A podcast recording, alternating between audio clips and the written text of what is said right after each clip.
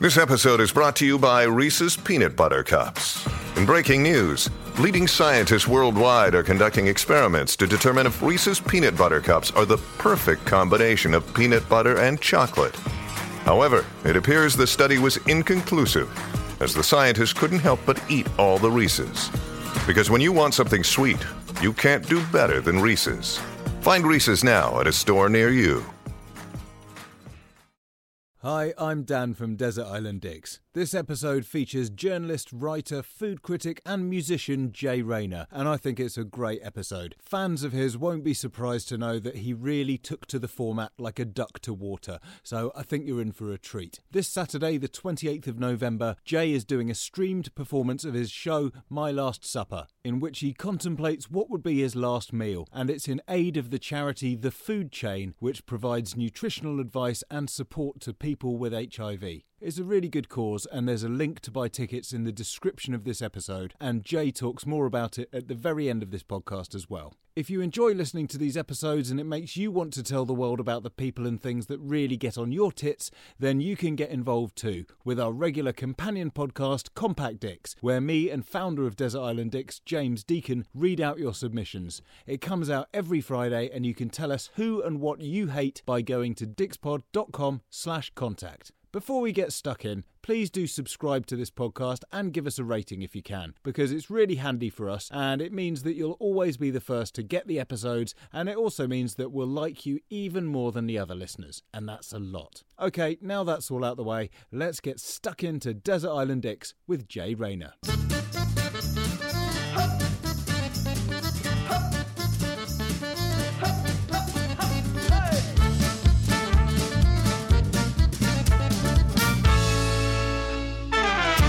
Hi, I'm Dan Benedictus, and welcome to Desert Island Dicks, the show that sees you marooned on a desert island after a plane crash with the worst people and worst things imaginable. Who they are and why they're a dick is up to our guest, and here to share their Desert Island Dicks with us today is journalist, writer, broadcaster, and musician Jay Rayner. Hello. Hello, Dan. How are you? I'm very well. How are you doing today? Well, I'm slightly disturbed by the idea of being marooned on a bloody island. I don't. I don't want to go. I don't want to go there at all. I mean, not, it's not even the, the the possibility of the company or the things. It's just. It sounds like a fucking nightmare. It really does. Yeah, and it's a nightmare of entirely your own making as well. So Yeah, you no, only absolutely. have yourself to blame. Exactly. You asked. I said yes. God knows what you know possessed me, but here we are. Okay, and now, um, obviously, given the nature of your work, you know, you uh, give opinions on things for a living. And uh, how did you find the process of kind of whittling down uh, your dislikes for this podcast? Uh, Well, well, hugely cathartic because at the moment, trying to be a good human being, I have sworn off doing or publishing negative restaurant reviews on the grounds that a I don't really think it's what people want to read, and b you know the restaurant industry is already on its knees, and it doesn't need that bastard Rayner, you know, laying into them with with knives and forks. Um, so really, the opportunity to really let rip on a few people and things has been a joy. Thank you. Uh, I appreciate it. It was cathartic. When you asked, I suddenly thought, "Oh yeah, that would be great. I can really go for this." Good. Well, we're happy to facilitate your rage. Thank you. Thank you. That's what I need. Okay, well, let's dive straight in. Who's going to be the first person joining you on the island? The first person joining me on the island is the Right Honourable Michael Gove MP. And, and I, uh, frankly, I think I should be thanked by everybody else for taking him. Um, because I am performing a public service. I have a lot of history with Michael Gove, an awful lot of history. Um, and he represents everything that's wrong. Some of it actually has to be said. We were amicable. If you go back 25 years, he was another hack. And, you know, in, in London newspaper journalism, we all knew each other. And, you know, you'd nod at him at parties and have a little conversation. It all seemed jolly pleasant. I didn't realise he was uh, an utter destructive cunt in the making. Can I say that on your podcast? Can I? Absolutely. Yeah. I clearly just have, so so that's that's good. Um, so where to start with Gove? First of all, newspaper columnists should never go into government. Um, I am one. I know what, what we do. And what we do is we come up with an idea or an argument that is compelling across 10 paragraphs and to deadline. Now, that's not a bad thing in itself because it's a way of speaking a certain kind of truth to power, to pointing out things, and that can be valuable. But as a way of making policy or thinking that you can make policy, it's idiotic. Hmm. Um, and having got into politics, Gove has proved himself to be every kind of duplicitous, shallow newspaper columnist you could ever wish to come across. Um, and he hides that behind a veneer, an absolute greasy veneer of civility, which is just mind boggling. Um, uh, I had a row with him, a very weird one. Actually, it started with me having a row with his wife. There's lots of history here. How long is this podcast? Seven hours? Is that right? yeah, as long um, as you want. you just cut out whichever bits you want. So first of all, Sarah Vine, who I worked with when she was deputy production editor on the on the section of the Mail on Sunday that I worked on back in the day. We're talking about almost thirty years ago now. Um, she had a real crack at Ed Miliband for having two kitchens, apparently. Mm. And I made the point, well, at least he paid from his own money and didn't spend £7,000 on expenses that he then had to repay. and she got really, really. And it turned into some row, which, dare I say, I think I won. Anyway, come early December, no, mid December 2016, Gove is in the. Um, is in the wilderness because uh, Theresa May has got rid of him and he's out. Um, despite having you know won the Brexit vote by, mm. uh, as he even admitted himself, being part of a campaign which stoked xenophobic fears, uh, claimed Turkey was going to join the EU, put that 350 million quid figure on the side of a bus, lied, mm. uh, did all of those things. Um, and he has a crack at me on Twitter about me asking shops that are selling any of my books to get in touch, and I'll retweet and all this. Um, and it went on and on. It ended with him saying that if I ever wanted to get involved in public service like he had, then I should get in touch. Wow. This from a man who was earning six figures from Rupert fucking Murdoch to write a column at the time. I mean, just the, the, he's a scumbag of extraordinary depth. Yeah. He's the man who brought Dominic Cummings into the heart of government, who created this vengeful, bullying culture. Um, really, there is no beginning to his talents and no end to his mendacity. I mean, I basically for I can't disagree with anything you've said there. But it's so beautiful. No, you can't. but um, I just feel as well. I mean, you know, he was the one who came up with the um, "we've had enough of experts" thing, which is just oh. going to run forever. You know, and it's it's the same thing. You know, like when you see everything that happens in America with Donald Trump and people just absolutely refusing to look at evidence or going, "What do you know? know. You're just an expert," and and and it's just. I mean, if anything we can take away from Brexit it's just such a damaging thing to say. Uh, completely damaging. In um, 2017, he became uh, brought back into government. He's, he's, made DEFRA secretary. And I got this approach. Um, he's going to hold a roundtable of informed food people, and would I join? I, I thought, was I a big enough man to sit in the room with Michael Gove? And I decided I wasn't. But I wasn't going to waste that opportunity. So I wrote a three and a half thousand word position paper explaining the state of our food supply chain. Um, people may know me only as a restaurant critic and the, the fop who turns up with the beard and the hair on MasterChef, but I've, I've been a reporter for a very long time. I wrote a whole book on food sustainability mm-hmm. and genuine definitions thereof called Greedy Man and the Hungry World, available from all good bookshops. Um, and I wrote this position paper, which basically everything that's in there has proven to be the case about the uh, lack of self sufficiency, the the parlous state we're in. But he's just pushed on with this bloody project, and you know, possibly by the time you release this, we may have a deal, but it doesn't look that way. And if we don't get one, the damage to people's lives is going to be intense. Uh, I blame him for everything. He's a greasy, backstabbing scumbag, and I think my willingness to nominate him to come on this bloody island with me is a heroic act on my part. I agree. I agree. And I also think, though, uh, knowing that his sort of duplicitous nature, you know, even if sort of after a certain amount of time on the island, you kind of said, "Oh, let's just put everything aside for the just just so that we can get along like human beings because we just have to survive." Even then, you'd never know if you could. You'd never be able to trust him because you know he no. just flip flop so quickly. Yeah, yeah, you'd, you'd, never be able to trust him. Can I say, by the way, if you want to read that position paper on the parlous state of our food supply, it's still on my website, jayrayner.co.uk. Explains that my the, the whole background of me and Gove with links and everything. No, you couldn't trust him. You could never trust him. Yeah. um, in any way whatsoever. I have to tell you, you know, we've just been through a stage of Downing Street reconfiguring itself, mm. and it's all shown Boris Johnson's position to be very shaky with his own party, and it genuinely is. And I can guarantee that you know when that happened over that weekend, uh, Gove and Ms Vine they lay in bed, propped up, discussing next moves. Because surely Mr. Gove must be next in line. I, I think actually his own party recognises that he's a wanker and wouldn't elect him. That's a technical term for a political operative, by the way. I just think you can absolutely imagine him kind of in you know in a school uniform with shorts on, holding the bully's jacket while they punch up a weaker student. You know. Yeah, yeah, and and then denying that he'd done any anything of the sort. I was merely facilitating a more polite environment uh, uh, through which the exchange of views could take place. Yeah, that's the thing. He, you know, I've I've been in conversations with him. I've discussed things with and um, greasy plausible. He is a newspaper columnist in that way. That plausibility. The only thing, and, and, and, you know, Boris Johnson's also exactly the same. And what's happening with every single deadline? They're missing them. That's what's going on. Yeah. They're the kind of journalists that make editors despair. well, I think you've argued that so beautifully. I think we can move straight on to the, the second person joining him with you on the island. Yeah, um, and this comes, you know, right from my wheelhouse, and it's um, Uber chef Gordon Ramsay. Now, I want to preface this with the statement that there is no doubt that he is a very gifted chef. He's a very mm. gifted cook.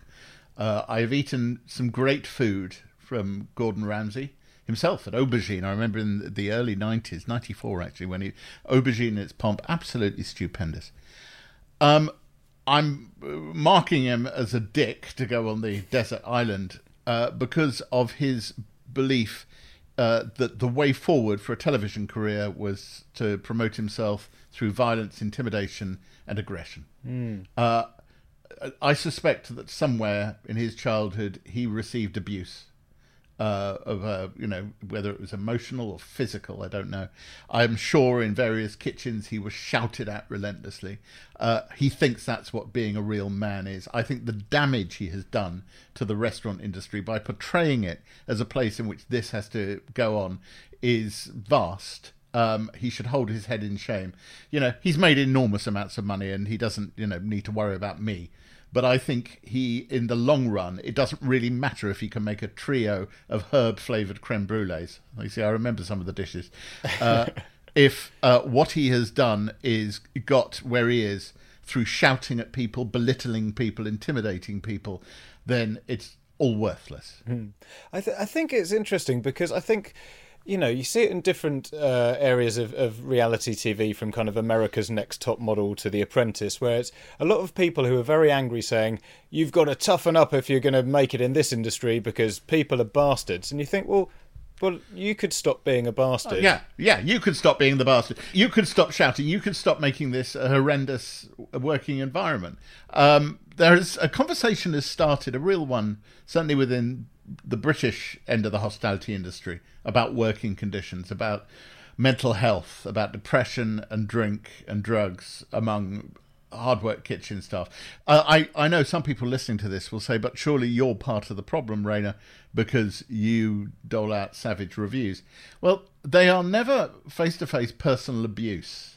I talk about what happens to the money you spend, and I also make a point of not picking on little people.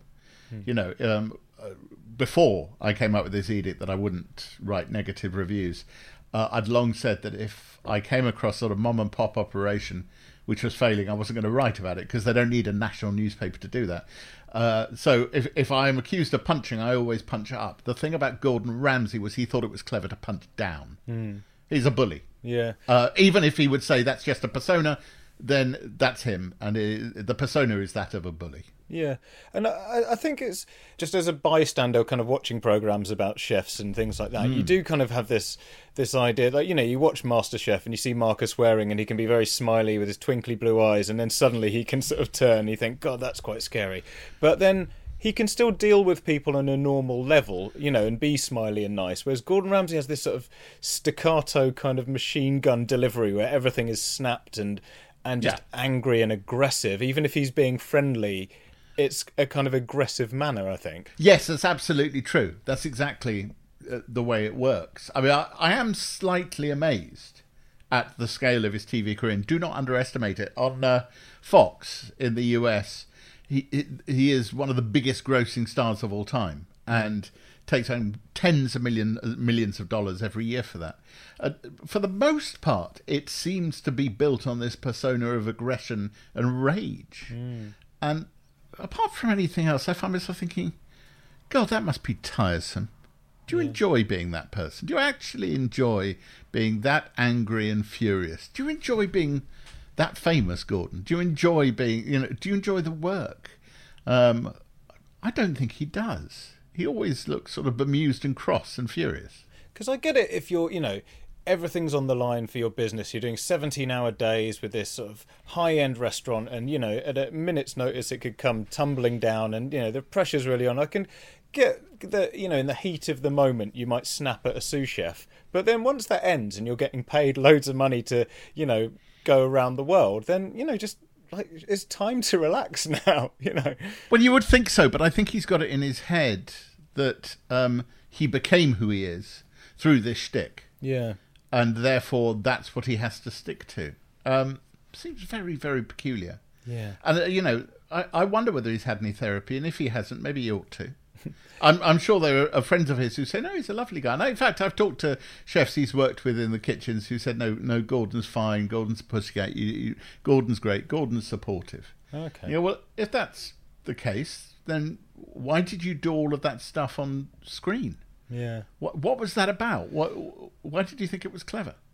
Yeah, I saw I saw once a really interesting clip on YouTube, a very old clip with him when he used to work under Marco Pierre White. Yes, And at Mar- Harvey's. Yeah, and Marco Pierre White, you know, is famously kind of fiery temperament as well. Well, same fiery temperament, another bully. Yeah. Yeah, and in the background of this clip, you can just see um, like a very timid young Gordon Ramsay sort of cowering away, sort of look, you know, working on sauces or whatever. And it's it's so bizarre seeing him in that kind of with that body language, that sort of like, you know, sort of nervous young body Yeah. language. Gordon Ramsay has said that Marco Pierre White made him cry. Yeah. And so what? He then went and decided to repeat the behaviour by making other people cry. Well, that's that's a cycle of violence and abuse. I'm not talking physical violence, in case he's listening. But uh, and and he may say that he's stopped doing that now, and he said, well, maybe you could apologise for it as well, and make out that you know being a chef, being a cook in a restaurant kitchen, it is a high pressure environment, but it doesn't have to be like that. Yeah, yeah, I agree. And I mean, in terms of being on the island with him, I mean, just a terrifying person to be on the island. Because, I mean, apart from anything, you know, he's used to this lifestyle. He's going to be pretty pissed off that now he's stuck on an island. Um, he's probably going to have a few words to say to you as well. Oh, yeah- oh yeah, but uh, he got very cross with me. At one point, my publisher sent one of my novels to him, or to his office, um, and you know, it was they came back with an endorsement quote, and I put it on the book. I don't think he ever read the book. I suspect somebody else did it. Um, and I think he concluded that having done that, he would be uh, immune from any kind of critical comment from me uh, forever, and he wasn't. Um, also, his father-in-law tried to uh, well f- sent legal letters to me once over something he claimed I put in another book, which I hadn't. Quite extraordinary. Uh, I cost uh, it cost him lots and lots of money because he decided to get a very expensive uh, firm of lawyers to write legal letters to one of the papers about me. It was great, absolutely great. But that's that's the kind of people they are. They're firing off legal letters. They're being angry. They're being furious. They're defending themselves. So you know, they're characters out of Game of Thrones. They really are. Yeah, I just, I just think the level of so if to keep up that level of testosterone and sort of, you know, even if it's just pretend fury, would just be exhausting, and just being near Yeah. it would be exhausting. So I, I- can I point out the irony that doing this podcast requires me to have a level of anger and testosterone? I'm just thinking of you, are you on the island now, and sort of, you know, knocking back and forth between Michael Gove and Gordon Ramsay, and just think, oh god, Here's the thing. So Ramsay is uh, a study in paranoid masculinity, in fearing that he doesn't measure up as a man, and therefore he must climb mountains and you know, ski down uh, the other side, and he must kill things with his bare hands and wield a big knife. Uh, and uh, Gove is sort of the opposite, and I suspect I could possibly retire to the edge of the circle while the two of them wrestled Yeah, maybe. uh, in an attempt to prove something about themselves. yeah, see who lasted longest. Yeah, because of course now Gordon Ramsay's latest thing is a sort of a Bear Grylls kind of approach to sort of travelling the world. And Oh, oh yeah, but there was an, an added element to it, which was that he was going to travel the world, uh, go to strange new countries, meet interesting new people, and then show them how to cook their own food. yeah, That was the, because you cannot come up with a factual television format without gamifying an element of it. That was the gamified element he put in. And you know, so in Thailand, uh, he'd do a pad thai and they'd do a pad thai, and the audience would decide who was. I mean, for God's sake, get a grip! Really? okay. Well, Gordon Ramsay is going to join you on the island, and, and who's going to be the third person joining you? Right, so we've had two people that people may have heard of, and the third one you won't have heard of. Um, but uh, and this is about me holding a grudge and a resentment for a very, very long time. It's an individual, but he also represents something. His name is Michael Lompriere, and he was an English teacher at Haberdashers' School for Boys in Elstree, where I was a, a pupil between 1977 and 1984. It's a very expensive independent public school. It has a, an illustrious list of alumni, the likes of Sacha Baron Cohen and David Baddiel and Matt Lucas. They used to call us a bunch of bloody comedians. It turns out quite a lot of them were. um, but it was offensively built around attainment and their version of attainment and who you were. And Lompriere was my English teacher, but he was also responsible for corralling the team who would edit the school magazine, which was a privilege for those in, I think, the lower sixth, because in the upper sixth you were doing your A levels. Um, and I asked to be part of the editorial team because I already had it in my head that I would like to be a journalist. And he said no, because this is only a, a position, a privilege given to those with a realistic likelihood of having a career in journalism. And that moment symbolized everything I hate about that school. I mean, they did throw me out for a while for getting stoned at a party, um, uh, which is fine. Um, but their version of what was succeeding, and it was summed up by this guy Michael Lompriere, who gave the impression of being a, a you know a wonderfully urbane, it's like quite youthful English teacher. I tell you, I've tried to find him because I do think a resentment is something you should bear well and you should nurture. I've tried to find him online because I'd love to tell him. I mean, if anybody is listening to this and knows, uh, possibly a former teacher now, but a teacher of, uh, of English called Michael Lompriere, tell him that Jay Rayner thinks he's a wanker uh, and that wonders how many other kids in his care he risks damaging while pursuing the thing that he thought he was so good at. Um, I, I do think those environments, those private schools, those hot houses, are massively damaging to an awful lot of the kids who go through them. I also wonder about the people who choose them as a place to go to work. You want to be a teacher, you want to impart education. So rather than going to the kind of school containing kids who really need your support and your nurturing and your education, you go to an expensive public school with um, an entrance exam, which is selective to guarantee that you won't have any of the stupid ones. Uh, so your job is bloody easy and you get paid well for it, and you think that this is a reasonable way to pursue your life. So, Michael Lompriere, if that's been your life's work, I hope you're satisfied with it. Uh, because there is at least one of your form- former pupils who really thinks, to use that classic piece of uh, uh, Anglo-Saxon, which, to be fair, Dom Jolly was the one who used most on your podcast, Dan, really thinks, Michael Lompriere, you're a total cunt. And I hope that you are left wondering what it was all for. Yeah, I think I think that's a very fair thing. I think it's just there's a particular type of damage that only a teacher can do. You know. Oh, and yeah. It's, and, a- and they do it casually. Yeah. They do it casually. Or some of them, if they're actually really sadistic, do it actively. But I, I suspect. I suspect he told me that and didn't think another thing about it, uh, and just moved on with his day. Because I so I went to private school for a little while um, when I was young. Obviously, when I was young, because that's when you go to school. But um, Best, uh, best time, mate. Best time. yeah, but um, Yeah, and I had a similar thing with teachers. They were sort of simultaneously snobby yet putting you down all the time. So one minute they go, "Now remember, boys, you're better than that rabble down the road at that other place." Sort of trying to Yeah. foster a sort of a division between other people, like you know, as if you were better or worse than other people, and then simultaneously constantly telling you that you were stupid all the time, so that Yeah. you know you couldn't even. He's like, "Well, do you want me to think I'm like worth something or not?" You know, and just you know, just constantly putting you down to the point where you just think, "Well, hang on a minute, like." You're being paid for this as well. It's like, yeah, it's awful. uh, uh, infuriating. Um, I'd like to think it's got better, uh, but I had exchanges. I live in um, Herne Hill, Brixton. Oh, well, I used to say it was Herne Hill if you were selling at Brixton if you were being cool, but that doesn't apply anymore. um, but uh, uh, in those environs, not far away from the Dulwich Estate. Now, the Dulwich Estate is enormous uh, landowner.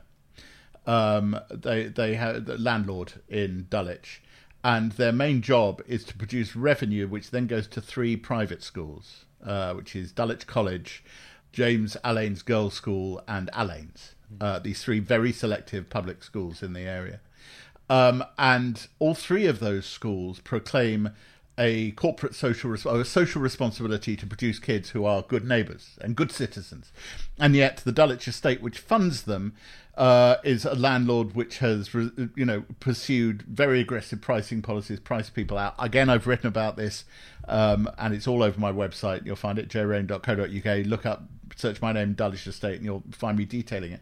And that, to me, that insidious impact of these private schools on uh, the neighbourhood in which they are a part sums up everything that I've come to hate about them. Yeah, and and I mean, I because I live quite near there as well, and I was dri- driving past um, Dulwich College with my son uh, a while ago over the summer, and he's only three and a half, but he was just like. What is this place? And I was like, "That's a school." And he's like, "My school doesn't look like that, like, and it never will, son." Uh, No, and it never will because you're not going there. But it's unbelievable, and they've even got a sort of a toll road through it. It's like how how Oh yeah, how yeah, yeah. the toll road is part of Dulwich Estate. I mean, you know, at the very least, they they also have charitable tax-free status. What's that about?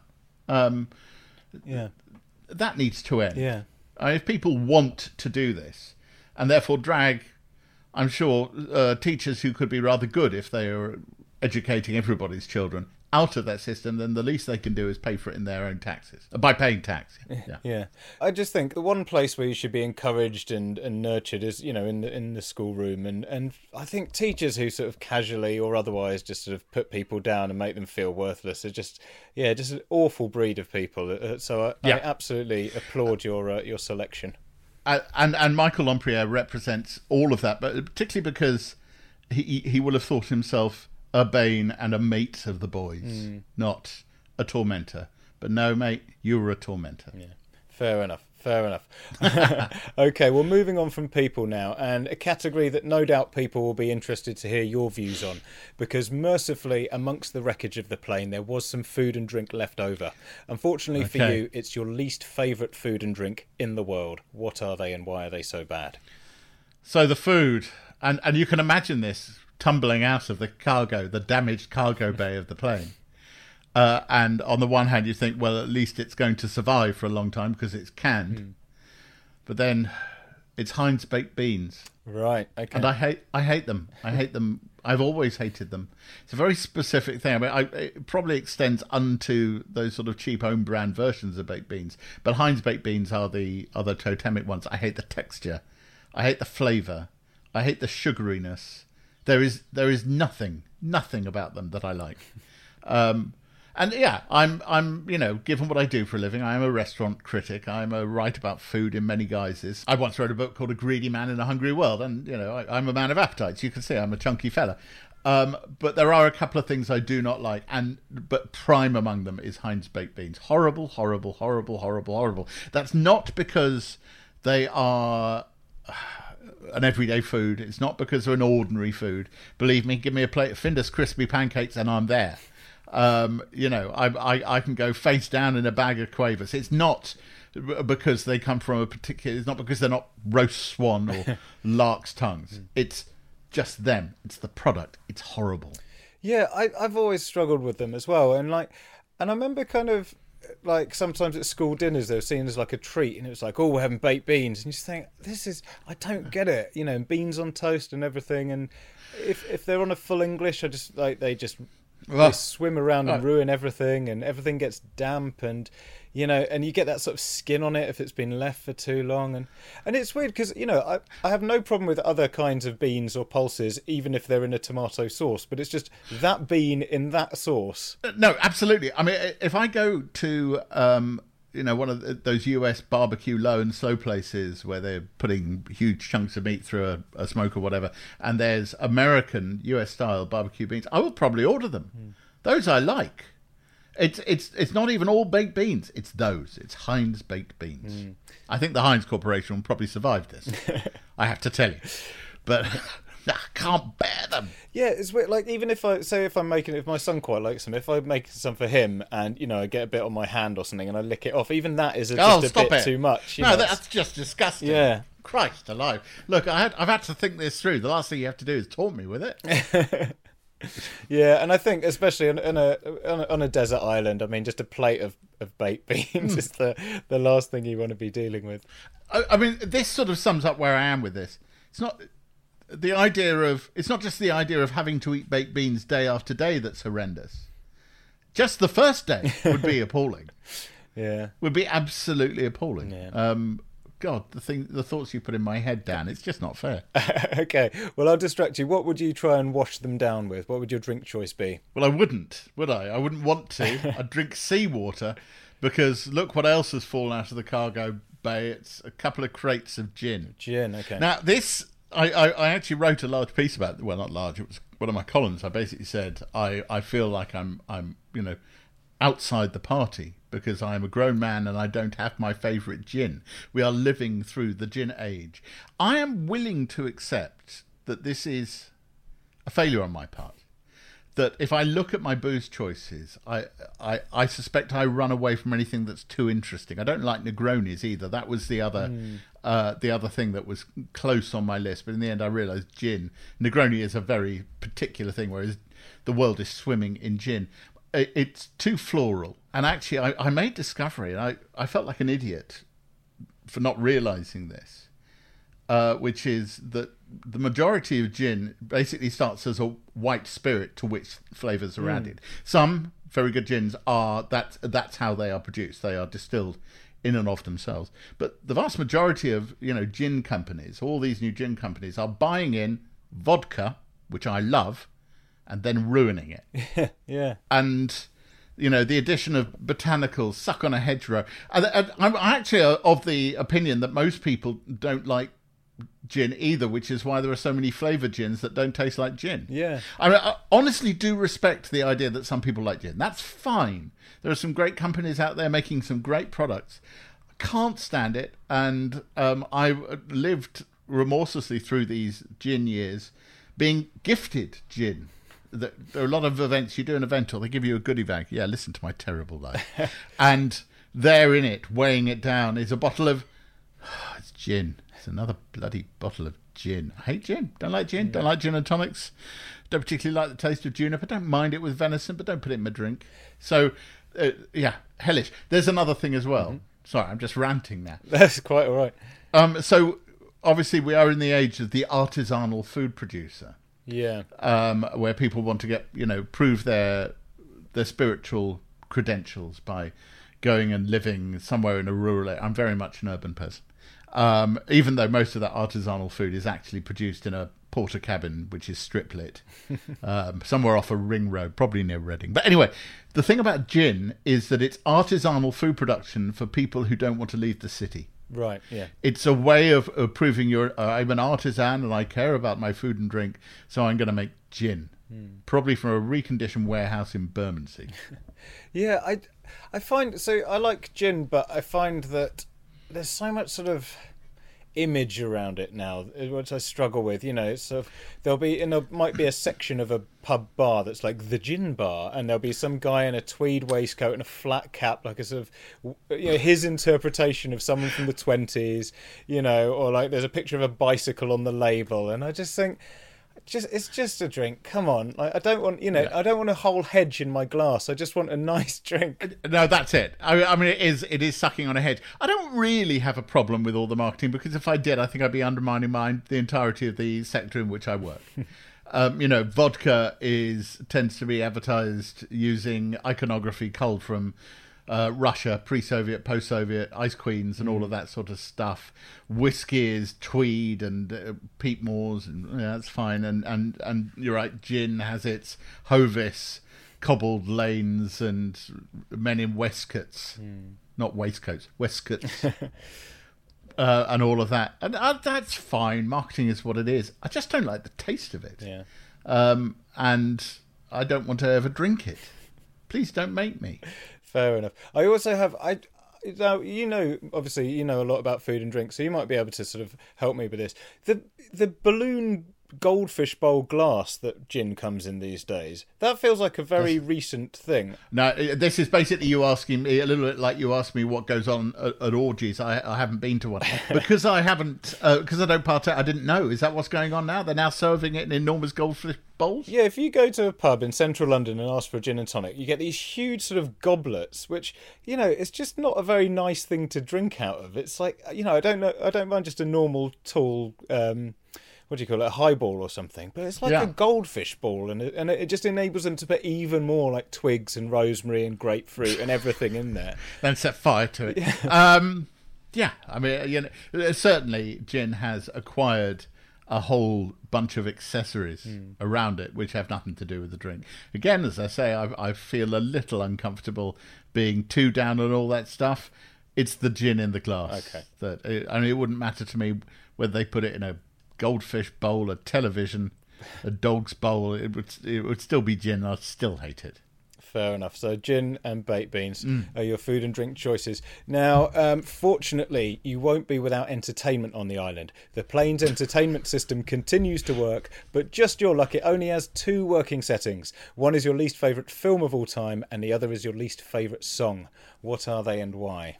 I thought very long and hard about the film because I have quite a tolerance for terrible movies. there are some terrible movies that I quite enjoyed sitting through. If you give me a big disaster movie um, and it's crap, I'll still enjoy it.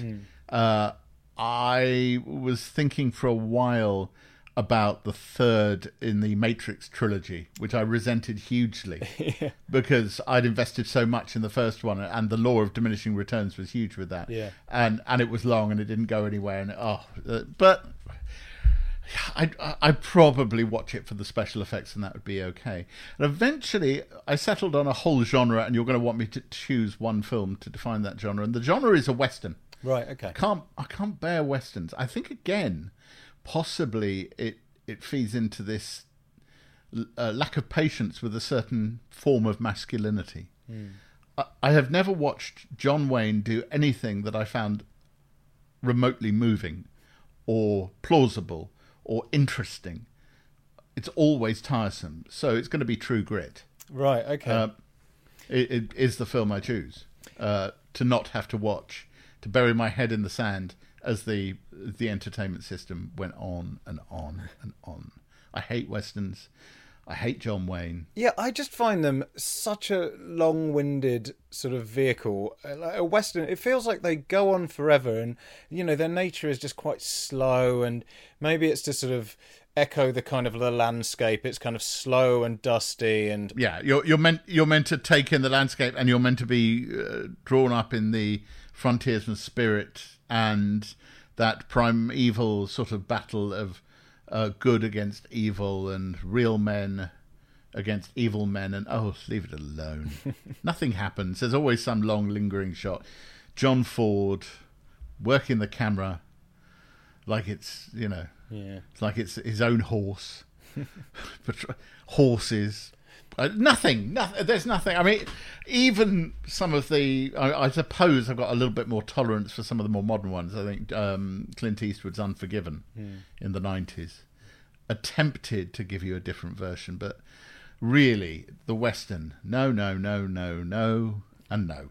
yeah. And no John Wayne, and no True Grit. Just no. Yeah, I just think yeah, it's the backdrop. There's everything about them feels unappealing to me. You know, the backdrop. It's not a sort of an oeuvre where you could ever sort of feel like, oh, this looks cool. I'd like to be a part of that era or anything like. You know, it just sort of everything just looks difficult and dangerous and dusty and unpleasant and Boring, dull. yeah, dull, dull, dull. There's nothing going on, and um, and the same with the movies because they- seem to have no plot at all, or it's the same plot. It's you know it's, it's barely a three act structure, tedious in the extreme. I- would be so bored. I would be crying with boredom. I'd be so bored. I'd be. You know, actually having a conversation with Michael Gove just because I prefer to have a row with the obnoxious little s- hmm. scamp than I have to watch the bloody film. I can imagine Gordon Ramsay would be getting stuck in like, can't believe you don't like this stuff, Jay. Yeah, come on, yeah, yeah, yeah. come on, Yeah, call yourself up. call yourself a man. No, Gordon, I, I do call myself a man, just not your kind of man. I'm sure you. I'm, I'm sure you're right. I'm sure Gordon loves a, bl- a bloody western. Yeah, turned up really uncomfortably loud. And As, and, and uh, Michael Lompriere would criticise my analysis for being slightly lacking in insight. and what would your song choice be? So some people may know I have a sideline playing jazz. Mm-hmm. I have a quartet, the Jay Rayner Quartet, and we do draw on the Great American Songbook. And I, I, I love it dearly. I love that repertoire. I know it very intimately. There is one song in there which I hate with an absolute passion, and it is My Way. Okay, yeah. I hate My Way, not just because it's a dirge, um, but also because of what it has become. Uh, I love Frank Sinatra. If you look over this shoulder, Yeah. you'll see a picture of a young man, and that is a mugshot of Frank Sinatra uh, in his early twenties, a police mugshot uh, in Hoboken. Um, the offence for which he has been brought up is seduction. In other words, he fucked somebody else's wife. I, Sinatra at the Sands, uh, which was not long before the offence of My Way, is one of the greatest live uh, recordings of all time, as far as I'm concerned. But My Way has become this, and again, I think it goes to a certain view of masculinity for pathetic men to make excuses for themselves you know, uh, what they're really saying is, I've fucked up at life. I've been a terrible husband. I've been a terrible father. I've been a terrible person, but at least I did it my way. Well, well why don't you do it somebody else's way? it, it, the song is is is poorly written and annoying, um, and uh, just really gets on my tits. And and then it's the way that it has become adopted, and it's the people who cling to that version of Sinatra that also drives me nuts. Hmm. You know, they go, oh, I love Frank Sinatra, I love My Way. And you go, no, you don't understand. That was the point at which he became shit. Everything else before, that was all brilliant. You're not even paying attention. The Capitol Recording, Songs for Swingin' Lovers, all of that stuff. The Jimmy Dorsey, uh, you're, you're not, you don't actually love Sinatra. You love this terrible, terrible, terrible song, hmm. which speaks to a certain kind of man. You can just imagine Gordon Ramsay when he gets to 67, standing up at a party, taking the mic and singing My Way to a terrible backing track and being really pleased with himself, and I can say no worse. Fair enough. Yeah, I think it's because isn't it famously one of the most picked songs at funerals as well? I think in in the UK, ah. and I just kind of think I hope one day that song gets buried with the whoever chose it Yeah. as well, so it's gone forever. Because it's just and it's it's so long. It takes so long to get to the kind of swell of it, and even then, it's just it's not worth the wait. I think. It's not worth the wait. It's not worth the time. Um, I um, I don't have much time for the, the the great rock and roll swindle, the Sex Pistols movie, apart from that bit where they do my way and take the piss out of it remorselessly. I love that bit. Yeah, yeah. I, I'd, I'd, I'd be okay with that version, I think. But yeah, it's just. I don't know. It feels like it's just it's a song for people with no imagination because it's like you, Yes, you know, yeah, it's one exactly, of those, and and no capacity to engage with their own emotions. Hmm. There, it, it, it's second-hand emotions. Yeah. Now, obviously, a lot of songs are, uh, uh, and the reason we like them is they they give voice to an emotion that perhaps we have not necessarily managed to codify for ourselves. But the the emotion of my way, uh, I've been a jerk, but at least I did it my way. Oh, God help me! Uh, it, it's such a cheap one, such a lazy one. Um, that it just makes me as you can hear, angry Yeah. and cross. Yeah, I just feel it's a very sort of generic go-to. It's like, what's your favourite poem? Kipling's If. What's your favourite painting? Mona Lisa. What's your favourite song? My Way. And there you go, Yeah. done. you know, so, Yeah, yeah. uh, It, it, it's it's um, an attempt at a hinterland for someone who doesn't have one. Very well put. Very well put. Now, uh, finally, Jay, the island is overrun by the biggest dick of all the animals. Which animal is it, and why? It's, it's Burmese cats. A Burmese cat. Okay. Yeah, because Burmese cats are so fucking pleased with themselves. they slink around, thinking, "Aren't I gorgeous? Aren't I beautiful? Aren't I slinky? Aren't I? Aren't I?" No, you're just annoying and attention seeking. You're tiresome. You mew in a really annoying way. I am someone who has had cats. We mm. stopped having cats when we realised that over 20 years uh, they had been claimed by the road, and this was no longer a good thing to do in London. So we don't have cats anymore. But I rather liked living with cats. Mm. They were always, you know, tabbies of various concoction, a bit Heinz, 57 varieties. The Burmese, the pedigree Burmese cat. Mm. Talking because it thinks it's got something interesting to say. You know, showing itself off, slinking up against your legs as though you give a toss. Mm-hmm. Attention, see, I've said this already, haven't I? And an island completely overrun Yeah. by these bloody animals. Oh, that would be hell. The only upside I have to say is that they would possibly be a better source of food than the baked beans. Although they're always very scrawny, aren't they? They're a very sort of slim cat. Like I, I've, when I've come into contact with them, they're not even that fun to cuddle because they're quite No, sort of no. bony and stiff somehow. Yeah, they are they are bony and stiff. In um in various markets in particularly in northern Spain, when they sell rabbit in the market, they always have to leave the furred head on so that you know it was definitely a rabbit and not a cat. Generally, Wow. that's right. And and you could just imagine if you've run your hands along that skinny frame mm. of a Burmese cat, um, that if you if you flayed it, it could quite easily pass as a rabbit.